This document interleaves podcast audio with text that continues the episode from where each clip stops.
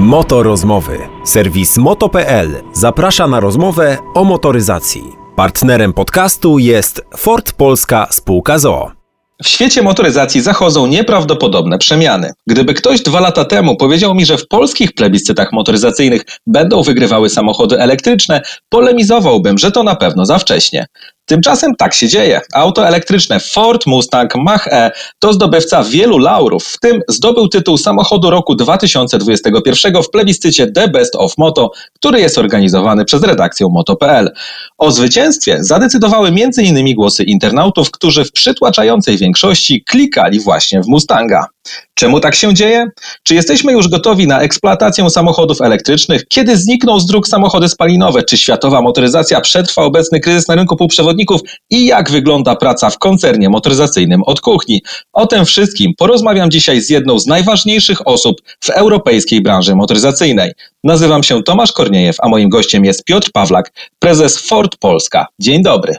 Dzień dobry Tomku, witam Państwa. To może zacznijmy od tego, ile chipów potrzeba, żeby wyprodukować auto elektryczne, a ile, żeby skonstruować samochód spalinowy? No, w zależności od modelu to może być kilka lub nawet kilkadziesiąt razy więcej, także sporo. Nawet kilkadziesiąt razy więcej? Duża różnica. Tak, zdecydowanie. Stąd również ten kryzys z półprzewodnikami obecnie, który się nasila, bo w miarę tego, jak elektryfikacja nam postępuje i sprzedajemy coraz więcej tych samochodów elektrycznych, które są w zasadzie taką elektroniką na kołach, to po prostu tych półprzewodników potrzebnych jest dużo więcej i również stąd te problemy produkcyjne. Wyobrażam sobie, co dzisiaj robiłeś? Myślę, że musiałeś szukać półprzewodników na światowych rynkach. Ja już od dłuższego czasu zajmuję się tym problemem, tak żeby jak najszybciej te samochody do naszych klientów dostarczyć. No właśnie, a jak to jest? Czy to jest tak, że odzwaniacie wszystkich producentów mikroprzewodników na świecie i pytacie, ile kto da? Jak w ogóle zarządzacie taką sytuacją? To znaczy, różni producenci w różny sposób, różni producenci mają podpisane umowy z różnymi producentami półprzewodników i to nie jest tak, że te półprzewodniki można tak sobie szybko powymieniać w samochodach, bo one są również synchronizowane z innymi częściami samochodów, więc my jesteśmy uzależnieni od konkretnych producentów tych półprzewodników i różne półprzewodniki używane są do różnych również podzespołów w samochodach. Stąd też wynika ten problem. My jesteśmy uzależnieni od konkretnych producentów. Bez konkretnych półprzewodników samochód nie powstanie i jeśli oni nie są w stanie wyprodukować tych półprzewodników, to my nie jesteśmy w stanie po prostu wyprodukować samochodu. Czyli rozumiem, że to nie jest tak, że można sobie kupić nagle półprzewodnik od innego producenta, bo on się różni jakimiś detalami, które do konkretnego modelu mogą nie pasować. Dokładnie tak. Mhm. Czy to jest poważny kryzys w związku z tym? No, obserwujemy bardzo duże spadki sprzedaży na przestrzeni ostatnich kilku miesięcy. Na rynku europejskim to jest około 20% rok do roku. W tym samym czasie widzimy bardzo duży wzrost zapotrzebowania na samochody. Ten wzrost był już widoczny w pierwszej połowie roku, takie odbicie po-covidowe i w związku z tym tak naprawdę klienci obecnie muszą dosyć długo czekać na te samochody, także problem jest spory. No i zakładamy, że te ograniczenia produkcyjne w takim czy większym stopniu będą z nami przez najbliższy rok. Zapytałem o to, czy to jest poważny kryzys, ponieważ tak sobie wracam trochę myślami do kryzysu z 2008 roku i moim zdaniem do sytuacji pandemii, pierwszego lockdownu, zamykania fabryk, tego pierwszego zniknięcia nagle popytu i sprzedaży, czyli sytuacji bez precedensu w ogóle w historii branży motoryzacyjnej, producenci samochodów byli lepiej przygotowani i wyciągnęli też wnioski właśnie po kryzysie finansowym w 2008 roku. Mieli więcej gotówki, zabezpieczone linie kredytowe, przez to lepiej przeszli, oczywiście nie bez szwanku, ale łagodniej przeszli, w sensie inaczej, byli lepiej przygotowani właśnie do lockdownu pierwszego, a teraz mamy takie zjawisko, że w sumie popyt jest wciąż bardzo duży. Mhm. Tu z podażą jest problem, prawda? To jest trochę sytuacja łagodząca moim zdaniem. Jak myślisz? To jest inny kryzys, tak jak powiedziałeś. W 2008 roku mieliśmy sytuację, gdzie spadł drastycznie popyt na samochody i dla nas problem był taki, że była duża nadprodukcja, fabryki te samochody musiały nadal produkować, komponenty były pozamawiane i powstały olbrzymie stoki, na które po prostu nie było klientów. Obecnie mamy do czynienia z odwrotną sytuacją, czyli nie ma podaży. Mamy duży popyt, którego nie jesteśmy w stanie zaspokoić. Można by powiedzieć, że ten kryzys jest łagodniejszy, natomiast jest sytuacją bezprecedensową, z którą my się nigdy nie spotkaliśmy tak naprawdę w przemyśle motoryzacyjnym. Na to się nałożyły właśnie te dwie rzeczy. Mocne odbicie rynku po pandemii i z kolei drastyczne ograniczenie podaży. Tak jak wspomniałeś, eksperci prognozują, ty również jako ekspert, że te niedobory na rynku microchipów będą nam towarzyszyły do końca przyszłego roku, przy czym ten rynek będzie się stabilizował w drugiej połowie przyszłego roku. Także na koniec przyszłego roku powinniśmy mieć już sytuację wyprostowaną, mówiąc kolokwialnie. A jak myślisz, Piotrze, czy to zamieszanie tak naprawdę z łańcuchem dostaw coś zmieni? Czy branża generalnie wyciągnie jakieś wnioski? Czy na przykład europejska produkcja u nas będzie lepiej zabezpieczona po tym kryzysie, jeżeli chodzi o poddostawców? Znaczy, myślę, że branża wyciągnie bardzo dużo wniosków z tej sytuacji. Po pierwsze, z naszego punktu widzenia, z punktu widzenia Forda, my nie wrócimy do modelu, gdzie jest duża nadprodukcja, duże stoki dealerskie. W zasadzie będziemy produkować więcej samochodów do zamówień, tak? Czyli będziemy ograniczać te stoki. Taka sytuacja jest dużo bardziej korzystna zarówno dla producenta, dealera, jak i dla klienta, bo klient nie musi brać samochodu, który jest na stoku, tylko może sobie wyspecyfikować auto takie, o jakim marzył, w takim kolorze, w takiej specyfikacji i nie dostanie go dzisiaj, ale w normalnej sytuacji to jest około 2 miesięcy oczekiwania na taki samochód.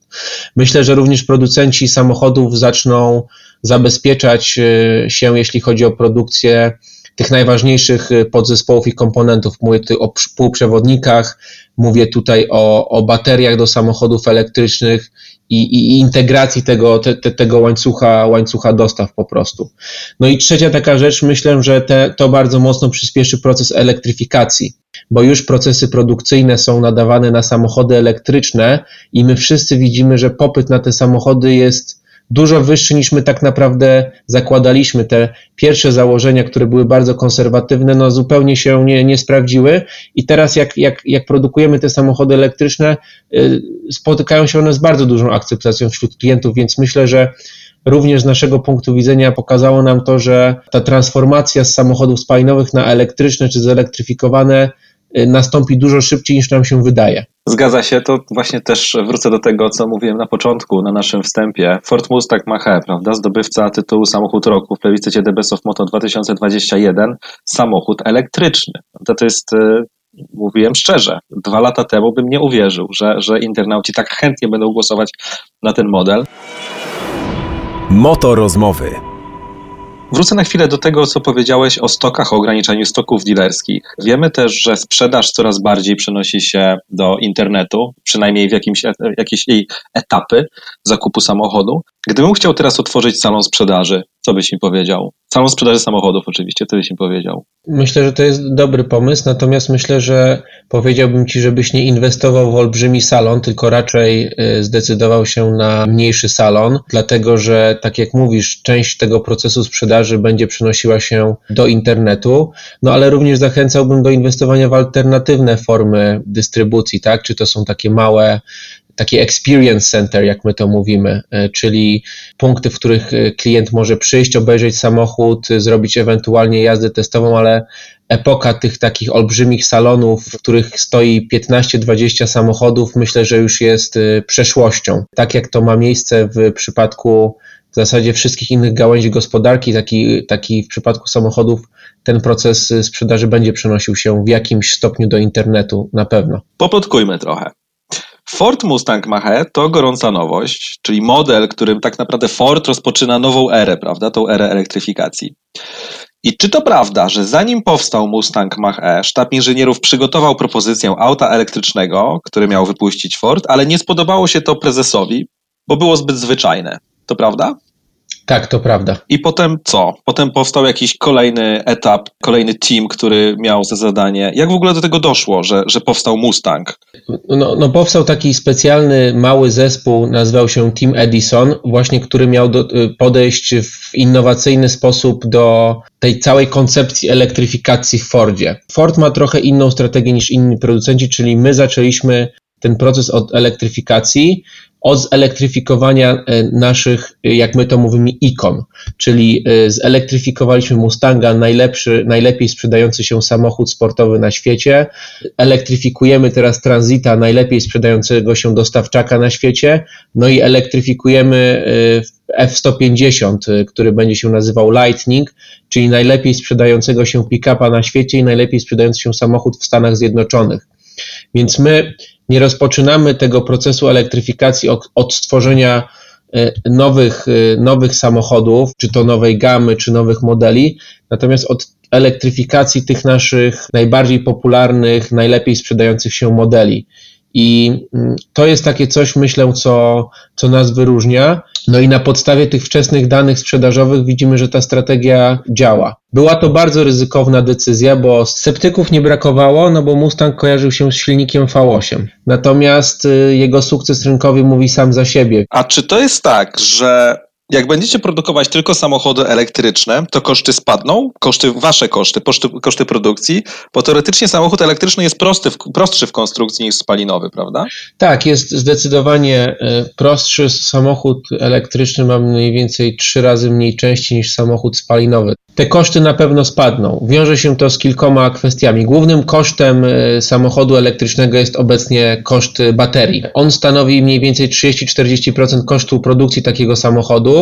Natomiast no teraz wkładamy olbrzymią pracę w rozwój różnych technologii baterii. Obecnie to są baterie litowo-jonowe, natomiast pracujemy już nad bateriami z tak zwanym elektrolitem stałym, nad bateriami litowo-żelazowo-fosforanowymi, więc ta technologia baterii na przestrzeni najbliższych lat bardzo mocno się rozwinie.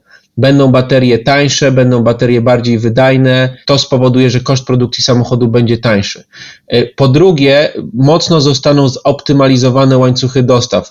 Zauważmy, że obecnie większość dostawców produkujących komponenty do samochodów spalinowych ma swoje zakłady produkcyjne przy fabrykach, tak żeby tych części nie trzeba było wozić po całym świecie. I to jest związane z tym, że samochody spalinowe są produkowane w ten sam sposób od zarania dziejów, od początku przemysłu motoryzacyjnego. A w przypadku samochodów elektrycznych obecnie jesteśmy w sytuacji, gdzie jest tylko kilka fabryk baterii na świecie i te fabryki są zlokalizowane daleko od linii montażowych samochodów. Te baterie trzeba przewozić, to jest olbrzymi koszt. No, na przykład baterie do Mustanga Mach-E produkowane są w Polsce.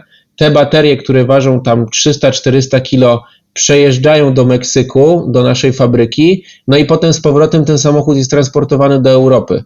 To jest po prostu niewydajne i drogie. Dlatego teraz wszyscy producenci chcą otwierać fabryki baterii przy liniach montażowych i po prostu ta optymalizacja łańcucha dostaw, ona się wydarzy prędzej czy później, no i to również spowoduje, że koszt produkcji takiego samochodu spadnie. Musicie nam dać jeszcze trochę czasu. Produkcja aut spalinowych została zoptymalizowana przez ostatnie 100 lat. Produkcja aut elektrycznych tak naprawdę na masową skalę zaczyna się dopiero dziać, więc to zajmie trochę czasu, ale się wydarzy. Czyli myślisz, że jeszcze w tej dekadzie koszt finalny dla klienta samochodu elektrycznego będzie niższy niż koszt samochodu z silnikiem spalinowym? Tak, do 2030 roku to na pewno nastąpi. I to nie dlatego, że posiadanie samochodu spalinowego, koszt takiego posiadania drastycznie wzrośnie przez różne obostrzenia, tylko dlatego, że ceny samochodów elektrycznych spadną, rozumiem? Tak. Okej, i rozumiem, że te wszystkie nowoczesne baterie, o których wspomniałeś, oprócz obniżenia kosztu produkcji spowodują też wzrost zasięgu takich samochodów na jednym ładowaniu. Tak, no ten zasięg już widać na przestrzeni ostatnich lat bardzo mocno wzrósł i on będzie wzrastał. Technologia baterii się poprawia, ten zasięg będzie coraz większy. Dla mnie, przyznam szczerze, bo ja użytkuję samochód elektryczny na co dzień, taką, myślę, graniczną barierą, żeby klienci się rzeczywiście przekonali i przestali się bać o ten zasięg, to jest katalogowy zasięg na poziomie 1000 km. Obecnie Mach-E ma zasięg do 610 km, to w zupełności wystarczy do jazdy po mieście średniej długości trasy, natomiast na takie dłuższe trasy myślę, że jak taki zasięg katalogowy będzie na poziomie 1000 km, to wtedy to już w ogóle nie będziemy mieli obaw o ten zasięg. Motorozmowy. nie tylko wy, ale generalnie koncerny motoryzacyjne są w takim momencie, że utrzymują technologię silników spalinowych, muszą rozwijać różnego rodzaju systemy bezpieczeństwa i asystujące kierowcy, rozwijać technologię związaną z pojazdami autonomicznymi, z silnikami elektrycznymi i bateriami. To sporo więcej etatów dobrze płatnych. Ilu programistów zatrudnia teraz Ford? Coraz większą ilość, w zasadzie już teraz liczymy ich w tysiącach niż w setkach. W tysiącach? To nie jest tak, że 100, tylko ileś tam tysięcy nawet. Dokładnie tak. To są jakieś nowe kompetencje, które my musimy rozwijać i to się wiąże z elektryfikacją, bo tak jak mówiłeś, samochód elektryczny nie ma silnika, ma baterię, no ale jego dużą zaletą jest ten software. To jest już tak, to jest taki telefon komórkowy na kółkach. Ten software w samochodzie elektrycznym można aktualizować, można dokupywać różnego rodzaju funkcje i chodzi o to, żeby ten software, który znajduje się w samochodzie, był w stanie działać tak, jak działa nam system operacyjny w iPhonie. Czyli żeby to było szybkie, proste, łatwe, dynamiczne, żeby to się nie zacinało. No i stąd my zatrudniamy tylu właśnie programistów, którzy zajmują się rozwojem tego software'u, zajmują się rozwojem tych aktualizacji, które teraz są robione bardzo regularnie na bieżąco, rozwojem software'u związanym też właśnie z jazdą autonomiczną, bo ten software jest bardzo istotny, jeśli chodzi o całą kwestię autonomii. No i my też zaczynamy zatrudniać ludzi właśnie z firm technologicznych, takich jak Apple, Google, żeby oni ten software nam pomogli rozwijać, bo to jest dla nas zupełnie coś nowego. No właśnie, bo tak myślę sobie o tym, że tak naprawdę każdy koncern motoryzacyjny jest w stanie zapłacić każde wynagrodzenie najlepszym programistom na świecie, żeby ściągnąć ich do siebie. Przecież tak naprawdę pieniądze tutaj nie mają znaczenia i myślę tutaj o programistach z firm technologicznych, chociażby tych, o których wspomniałeś. A mimo to część koncernów decyduje się na to, żeby jednak porzucić pracę nad własnym systemem operacyjnym do samochodu i kupić go z zewnątrz, ponieważ twierdzi, no nie damy rady z jakiegoś powodu, skupimy się na przykład tylko na programowaniu systemów bezpieczeństwa i na przykład rozwoju silników elektrycznych czy baterii, ale tego już nie. Jak myślisz, czemu tak jest? Wynika to z tego, o czym już powiedziałeś, że tych inwestycji obecnie, które koncerny motoryzacyjne ponoszą, no jest olbrzymia ilość. No my inwestujemy właśnie w ciągłe ulepszanie silników spalinowych, inwestujemy w samochody elektryczne, w samochody hybrydowe, w technologię wodorową i w pewnym momencie ta ilość środków jest ograniczona, więc po prostu część producentów decyduje się na outsourcowanie pewnego rodzaju usług, rzeczy, systemów i stąd takie decyzje. Po prostu ilość inwestycji w to wszystko no jest już tak duża, że łatwiej jest po prostu coś kupić niż samemu to rozwijać. Motorozmowy. Przyznam, że bardzo mi się też podoba to, że Ford co jakiś czas komunikuje powstanie różnych wynalazków, które tworzycie tak jakby przy okazji, ale właśnie, ale może nie przy okazji, może to do czegoś prowadzi. Mam tutaj na myśli na przykład taki wynalazek jak łóżko, z którego nie da się być zepchniętym, bo ono się roluje, jest elektryczne i jak ktoś kogoś spycha z tego łóżka, to można wcisnąć guzik i się przesuniecie na środek z powrotem, prawda? No to są różnego rodzaju, masa różnych takich użytecznych przedmiotów codziennego użytku, tak bym to określił, które wynajduje koncern motoryzacyjny. I tak sobie myślę, czy to ma też przełożenie w jakiś sposób na rozwój modeli Forda, czy jakąś taką drogę Forda ku przyszłości? Szczerze przyznam, że czy to ma jakieś bezpośrednie przełożenie, to nie wiem. No, to jest wszystko związane właśnie z rozwojem elektryfikacji, technologii baterii, jakichś tam nowych technologii. Pewnie w jakimś stopniu to się przekłada, natomiast samochód, jakby zaawansowanie takich technologii jest nieporównywalnie wyższe w stosunku do takich tak prostych wynalazków, o których my czasem sobie mówimy w mediach. Zgodzisz się ze mną, że tak naprawdę dzisiejsze projektowanie samochodu, tak w dzisiejszych czasach, to trochę sztuka przewidywania przyszłości, bo takie auto projektuje się, konstruuje się przez około 4 lata, tak powiedzmy średnio. Działa w tym okresie mniej więcej równolegle sztab inżynierów, sztab designerów, prawda, i jeszcze trzeba prowadzić rozmowy z zarządem na temat kalkulacji całego przedsięwzięcia. W związku z tym konkretne osoby muszą sobie odpowiedzieć na pytanie, czym nasi klienci będą chcieli jeździć za 4 lata, prawda? Jak to będzie wyglądało? Tak, zdecydowanie masz rację i to jest teraz właśnie największy dylemat, bo tak naprawdę żaden z producentów nie jest obecnie w stanie stwierdzić, która z tych technologii oferowanych na rynku się przyjmie, tak? Czy to będą samochody plug-in, hybrydy plug-in, czy elektryczne, czy wodorowe, czy samoładujące się hybrydy. Dlatego, że obecnie klienci kupują samochody z różnego typu napędami i my nie do końca nie jesteśmy w stanie przewidzieć, która z tych technologii wygra. No stąd też pewnego rodzaju wybory, których my musimy dokonać. Po prostu nie jesteśmy w stanie rozwijać wszystkich tych technologii w tym samym czasie.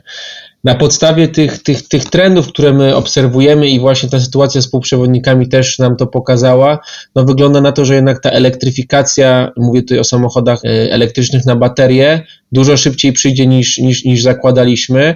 No stąd też w naszym przypadku my już w 2030 roku będziemy w Europie sprzedać tylko samochody na baterie, elektryczne na baterie.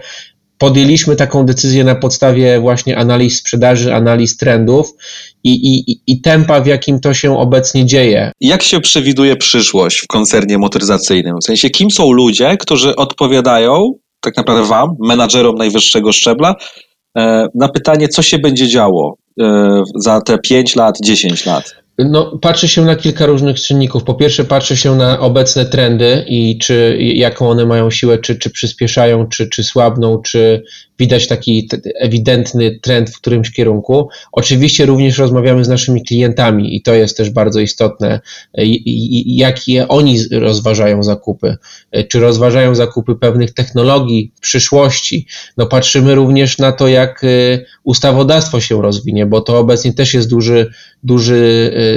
duży temat, który przyspiesza pewnego rodzaju decyzje, które musimy podjąć. No, spełnianie norm CO2 tak naprawdę wyznacza nam mocno ten rozwój technologii, bo jeśli chodzi o nowe normy emisji spalin, to w zasadzie, żeby je spełniać, to po 2026 roku każdy samochód będzie musiał być sprzedawany z wtyczką, mówiąc kolokwialnie, lub większość samochodów, więc to są takie główne czynniki, na które my patrzymy, jeśli chodzi o przyszłość i o to, w którą stronę ten rozwój gamy produktowej będzie szedł. A co mówią u was korytarze odnośnie samochodów elektrycznych zasilanych wodorem, czy może zasilanych z baterii? Która koncepcja jest bliższa? Jeśli chodzi o Forda, bliższa jest koncepcja samochodów na baterie. To znaczy my widzimy tak olbrzymi popyt na te samochody, że przerosło to nasze najśmielsze oczekiwania. Zwiększamy teraz produkcję Mach-E do 200 000 samochodów rocznie, jeśli chodzi o fabrykę w Meksyku. Na F-150 Lightninga mamy 200 000 rezerwacji. Na całym polskim rynku rocznie sprzedaje się około 500-600 000 samochodów, a my mamy 200 000 rezerwacji, zanim ten samochód pojawił się w ogóle w sprzedaży. E-Transit w Stanach też jest już wyprzedany, także widzimy, że ten popyt na auta elektryczne jest zdecydowanie większy niż zakładaliśmy, więc w naszym przypadku to są zdecydowanie samochody elektryczne na baterie. Czyli mogę użyć takiego stwierdzenia, że waszym zdaniem samochody elektryczne zasilane wodorem bardziej sprawdzą się w transporcie ciężkim na przykład, a tak dla przeciętnego zjadacza chleba w codziennym użytkowaniu to już bardziej auta zasilane prądem z baterii? Myślę, że tak. Dodałbym tylko tutaj jeszcze, że myślę, że technologia wodorowa również sprawdzi się w samochodach dostawczych, do 3,5 tony nawet. Dużym wyzwaniem, jeśli chodzi o wodór, jest wielkość ogniw wodorowych. Po prostu one są tak duże, że jest je ciężko na obecnym etapie zmieścić, mówiąc kolokwialnie, w mniejszy samochód. Natomiast jeśli chodzi o auta dostawcze, no to być może to będzie miało w przyszłości większy sens. Zakładamy, że w 2024 roku cała nasza gama samochodów dostawczych będzie zeroemisyjna, czyli będą to samochody z napędem typu plug-in lub na baterię. Wspomniałeś właśnie o samochodach dostawczych i elektryfikacji waszej gamy. 2024 to już będzie za chwilę tak naprawdę. Myślisz, że przedsiębiorcy polscy zwłaszcza przekonają się do tego typu samochodów? Bo rozumiem, że właśnie ich obawy może budzić zasięg tutaj, prawda? Powiem szczerze, że nie myślę, ale jestem o tym w 100% przekonany. Widzimy już olbrzymie zainteresowanie wielu firm, jeśli chodzi o e-transita, zwłaszcza firm kurierskich. Natomiast Ja przyznam szczerze, że ja ostatnio miałem możliwość tym samochodem jeździć. Jeszcze powiedz, że to jest twoje służbowe auto elektryczne. E-Transit nie, ale Mustang Mach-E. No właśnie. Natomiast jakby przyjemność i wrażenia z jazdy z takim dostawczym samochodem elektrycznym no są zupełnie inne niż tym, niż dieslem. Nic tam nie klekocze, nie uderza, jest cicho, ten samochód w ogóle świetnie przyspiesza. Przyjemność z jazdy z takim samochodem jest 100 razy większa niż zwykłym dostawczakiem. W dostawczych samochodach też jest zaletą tej elektryfikacji jest to, że można stawiać ładowarki w punktach wyładowań, tak? Czyli kurier w nocy zjeżdża, podłącza samochód, ten samochód w pół godziny się naładuje, czy w 40 minut, on w tym czasie wszystko wypakuje i rano ma ten samochód prawie naładowany, a jak rano przyjedzie po odbiór paczek, to może sobie ten samochód jeszcze doładować. Także myślę, że ta akceptacja będzie bardzo, bardzo, bardzo duża, jeśli chodzi o elektryczne auta dostawcze. Wybiegając znowu w przyszłość, Ford ma w ogóle bardzo ciekawą koncepcję, jak zorganizować transport różnych towarów do miast, prawda? Na pierwszym etapie używając dużych samochodów, dużych pojazdów, czy to samochody ciężarowe, tak to nazwę używając języka potocznego, z silnikami spalinowymi, potem, które dojeżdżają do jakichś tam centrów dystrybucyjnych, które potem są rozładowywane, towar jest rozładowywany do mniejszych samochodów, różnie z napędem elektrycznym, ale które znowu dojeżdżają do jakiegoś momentu na rogatkach miasta, czy na dzielnicach powiedzmy obrzeżnych i potem z kolei znowu te samochody są rozładowywane do mniejszych pojazdów elektrycznych. Ciekawa koncepcja. No tak, my testujemy teraz różne rozwiązania. Wiadomo, wiele miast teraz zastanawia się, w którym kierunku te ograniczenia wprowadzać, jeśli chodzi o możliwość wjazdu do centrum, także my testujemy te rozwiązania, testujemy tak zwane to last mile delivery, testujemy samochody autonomiczne, które mogą dowozić, rozwozić towary, więc to jest bardzo ciekawe i o tym się nie mówi jakby jeszcze publicznie, bo to jest wszystko w fazie testów, natomiast myślę, że też z tego punktu widzenia ta motoryzacja jest bardzo fascynująca i bardzo dużo nowych rozwiązań i zmian będziemy widzieli w ciągu najbliższych tak naprawdę kilku lat. A jak w ogóle, wróćmy na chwilę do samego procesu projektowania, w sensie zastanawiam się, jak z twojej perspektywy wygląda proces projektowania samochodu i przygotowania samochodu w Fordzie? Czy to jest tak, że nagle, nie wiem, wybrane grono osób dostaje maila, cześć, mamy polecenie z zarządu, zabieramy się do pracy nad nowym elektrycznym samochodem, kto chce dołączyć do teamu, niech odpowie na maila? Znaczy to jest tak, jeśli chodzi o samochody, które są na rynku i rozwój powiedzmy nowej generacji takiego samochodu, to w momencie, kiedy samochód jest wprowadzany na rynek, to w tym momencie zaczyna się praca nad rozwojem następnej generacji, bo tak jak powiedziałeś, to mniej więcej trwa 4-5 lat, więc to jest takie never ending story. Wprowadzasz jeden, już pracujesz nad rozwojem kolejnego. Nie ma nawet czasu, żeby odpocząć, bo po prostu ten proces jest tak długi, tak czasochłonny, że w tym momencie to się zaczyna.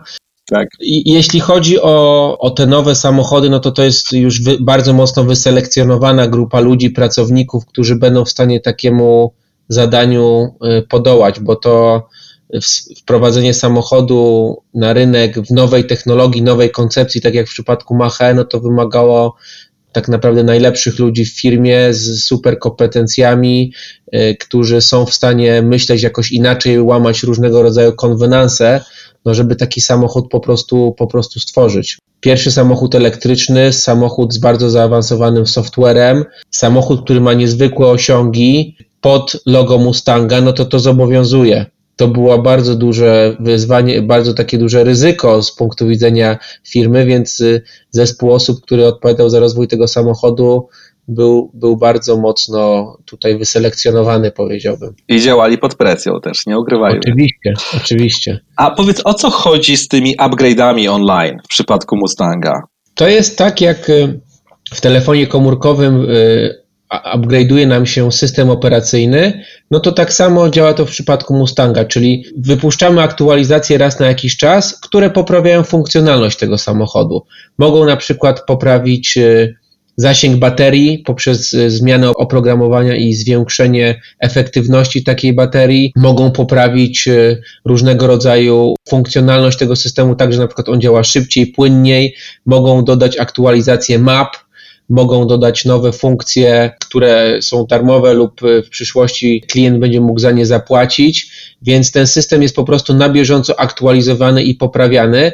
I to, co jest ciekawe, że taki samochód za 5 lat może być lepszy i nowocześniejszy niż w momencie zakupu. I to jest jakby zupełnie nowa koncepcja w przemyśle motoryzacyjnym, bo kiedyś kupowaliśmy auto, wychodziła nowa generacja za 5 lat, ona była zupełnie lepsza, unowocześniona i ten stary samochód był dużo gorszy.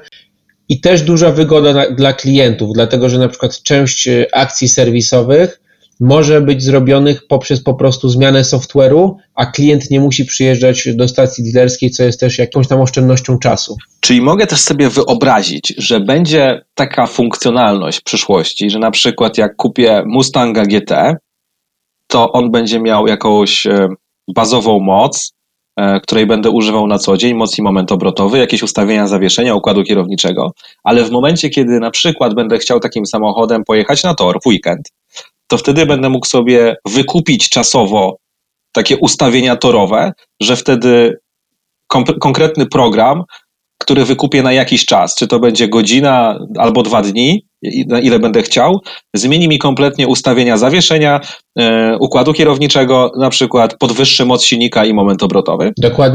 Dokładnie tak.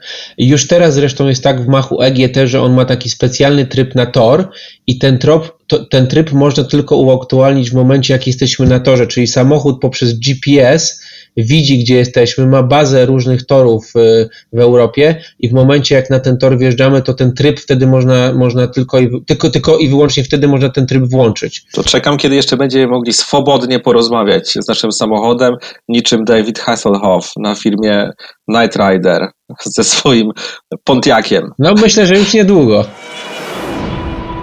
Motorozmowy. Jak myślisz, jakie jest teraz największe wyzwanie dla producentów samochodów w perspektywie najbliższej dekady? Myślę, że to jest wybór tej technologii, która docelowo będzie tą główną technologią, w którą producenci będą musieli inwestować. Bo tak jak mówiłeś, obecnie jakby poziom tych inwestycji w silniki spalinowe i elektryczne jest olbrzymi, także my musimy dokonać tego wyboru. No i kto dokona tego wyboru, tej technologii, która się przyjmie, no to będzie zwycięzcą tego całego wyścigu. To jest takie pierwsze wyzwanie. No drugie wyzwanie to jest rozwój baterii. Obecnie, tak jak mówiłem, pracujemy nad różnego rodzaju technologiami baterii, natomiast rozwój i produkcja tych baterii to jest takie drugie bardzo duże wyzwanie dla nas, żeby tych baterii było wystarczająco do produkcji samochodów elektrycznych na masową skalę i żeby one były właśnie w różnych technologiach, które pozwolą zmniejszyć koszty, zwiększać zasięgi. I trzecie takie wyzwanie to jest rozwój tego software'u, bo to jest tak naprawdę główna przewaga samochodu elektrycznego jednego nad drugim i ci, co będą mieli lepszy software, który będzie bardziej akceptowany przez klienta, no to będzie zwycięzcą tego wyścigu. A co myślisz o kwestii dotarcia do młodych? Bo wydaje mi się, że oni totalnie inaczej patrzą i będą patrzeć na samochody niż my. Tak, no tutaj jest, po pierwsze widzimy, że młodzi ludzie są bardziej otwarci na zakup auta elektrycznego. To się również wiąże z jakąś tam świadomością ekologiczną. Wielu młodych ludzi chce teraz być właśnie ekologicznych, chronić planetę, ta świadomość jest wysoka. Natomiast myślę, że tutaj głównym wyzwaniem dla nas jest dostarczenie im produktów finansowych. To znaczy widzimy, że młodzi ludzie nie chcą mieć czegoś na własność, tylko chcą coś użytkować.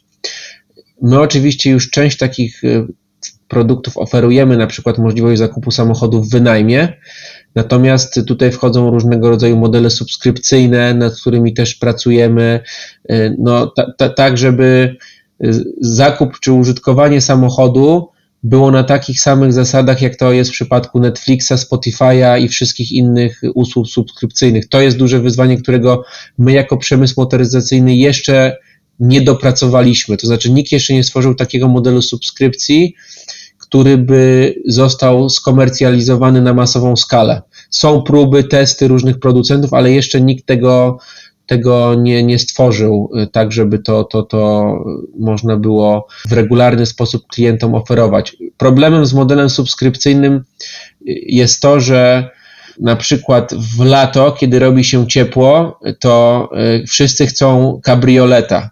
Te tak zwane piki powodują, że jakby inwestycja w stok, który musi mieć producent, jest po prostu tak wysoka, że to się nie opłaca. Tak samo jak nagle spadnie śnieg, to wszyscy klienci, co mają wykupione subskrypcje, chcą nagle samochód 4x4 albo SUV-a.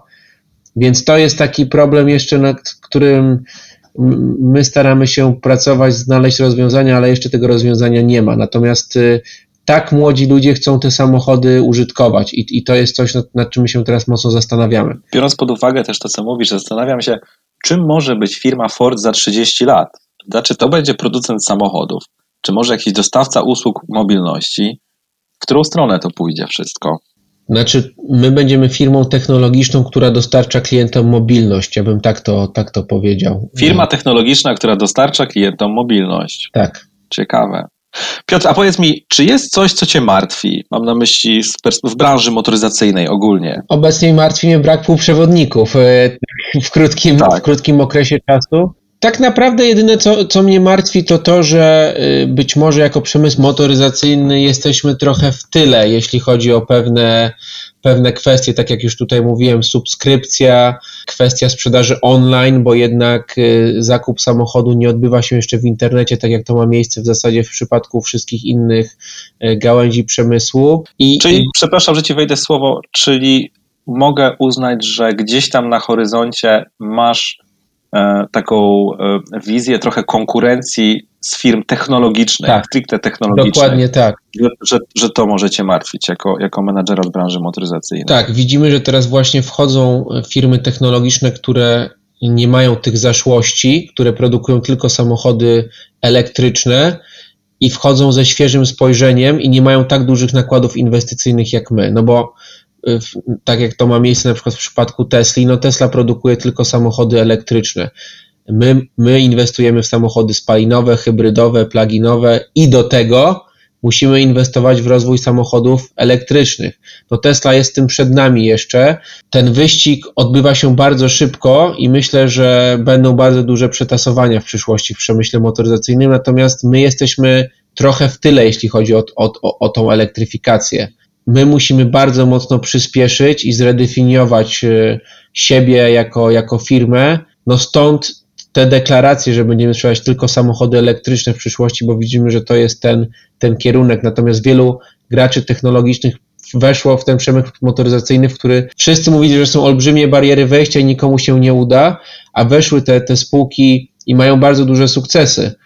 I to jest dla nas olbrzymie wyzwanie. My nie konkurujemy teraz tylko z tradycyjnymi producentami samochodów, ale właśnie z firmami technologicznymi. Tak, ale przyznam też, że po jakimś takim pierwszym okresie obaw rzeczywiście o te stare marki motoryzacyjne, tak to nazwę, tradycyjne, może tutaj byłoby lepsze określenie, że rzeczywiście te nowe firmy technologiczne typu Tesla robią duże postępy, ponieważ rzeczywiście są skupione tak naprawdę tylko na jednym konkretnym rodzaju napędu i jakoś odskoczyły, to teraz widzę, że jednak szybko skracacie ten dystans, nadrabiacie bardzo mocno. Przecież o Mustangu Mach-E mówi się, że jest to pierwsza godna odpowiedź tradycyjnych producentów samochodów na samochody Tesli, prawda? Tak, ja w ogóle myślę, że my jako producenci tradycyjni jesteśmy trochę niedoceniani. Wszyscy mówią, że to są dinozaury, natomiast tak jak powiedziałeś, my bardzo mocno ten dystans skracamy. Tutaj jest pełna mobilizacja, żeby nadgonić Teslę, żeby te kompetencje, które oni mają, żebyśmy my byli w stanie je wewnętrznie rozwijać. Stąd te inwestycje w software, w technologię baterii. I ja myślę, że ten wyścig dopiero się zaczyna. I rzeczywiście obecnie to, że my jesteśmy trochę z tyłu w tym wyścigu, nie pozwala mi spać w nocy, natomiast z drugiej strony przyznam szczerze, że jestem pełen optymizmu właśnie patrząc na Mach-E, patrząc na E-Transita, patrząc na Lightninga, że my jesteśmy w stanie ich nadgonić, a nawet prześcignąć. Natomiast no, musimy się bardzo mocno zmobilizować i zmotywować, żeby tą transformację przyspieszyć. My już nie możemy po prostu tracić czasu na to jako ci tradycyjni producenci. Natomiast widać u nas w firmie jakby świadomość tego i bardzo mocne przyspieszenie właśnie tych wszystkich rzeczy, o których mówiłem. A powiedz, Piotrze, w takim razie na co czekasz? Mam na myśli to, czy jest jakiś taki punkt na horyzoncie, do którego nie możesz się doczekać, że tam dopłyniecie jako firma, coś się wydarzy, może jakiś moment przełomowy? Czekam na to, aż zacznę sprzedawać więcej samochodów na baterię niż samochodów spalinowych w Polsce. I to będzie dla mnie moment przełomowy, wtedy mogę powiedzieć, że jesteśmy marką w pełni zelektryfikowaną. Kamieniem milowym będzie rok 26, kiedy będziemy sprzedać tylko auta na baterię i auta typu hybrydy plug-in. Natomiast już w 2024 ta nasza gama aut elektrycznych znacznie się poszerzy w stosunku do tego, co jest dzisiaj. Bo dzisiaj mamy jeden samochód elektryczny, będziemy w 2024 mieli ich dużo więcej. Nie mogę powiedzieć dokładnie ile, ale no to będzie taka skala, że ta nasza sprzedaż aut elektrycznych zacznie doganiać auta spalinowe. I naprawdę nie mogę się tego doczekać. Nie mogę się doczekać, kiedy klientom będziemy w stanie oferować całą gamę tych samochodów elektrycznych, zarówno osobowych, jak i dostawczych, bo te samochody są po prostu lepsze niż auta spalinowe i chciałbym po prostu klientom tego typu produkt być w stanie już teraz dostarczać, więc to jest dla mnie takie coś, na to naprawdę czekam z utęsknieniem. Samochody elektryczne z dużym zasięgiem, dodajmy. Tak, z takim zasięgiem, że nasi klienci nie będą musieli obawiać się o ten zasięg. Dobrze, to czekamy. Dziękuję bardzo za rozmowę. Piotr Pawlak, prezes Ford Polska, był moim Państwa gościem. Dziękuję Ci bardzo, Piotrze. Dziękuję bardzo. Motorozmowy. Na rozmowę o motoryzacji zaprosił serwis Moto.pl. Partnerem podcastu był Ford Polska Spółka z o.o.